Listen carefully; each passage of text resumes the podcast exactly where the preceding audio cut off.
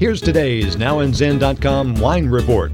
The Norton grape is known as America's grape. Experts on the Norton grape claim that it, not the Zinfandel grape, is America's gift to winemaking.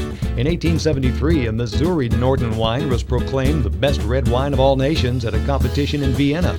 A Norton wine from Missouri's Stone Hill Winery shows old world blackberry and spice aromas reminiscent of Syrah.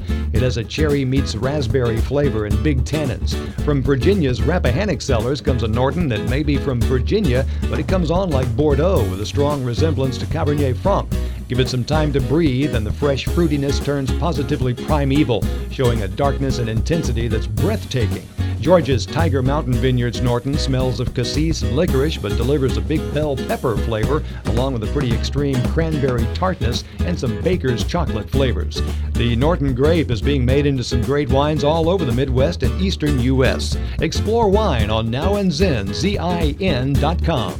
Thanks for listening. Hope you'll download us again soon. The music for the podcast is by Kevin MacLeod. I'm Randy Fuller. Read all about it on now NowandZin, Z-I-N.com.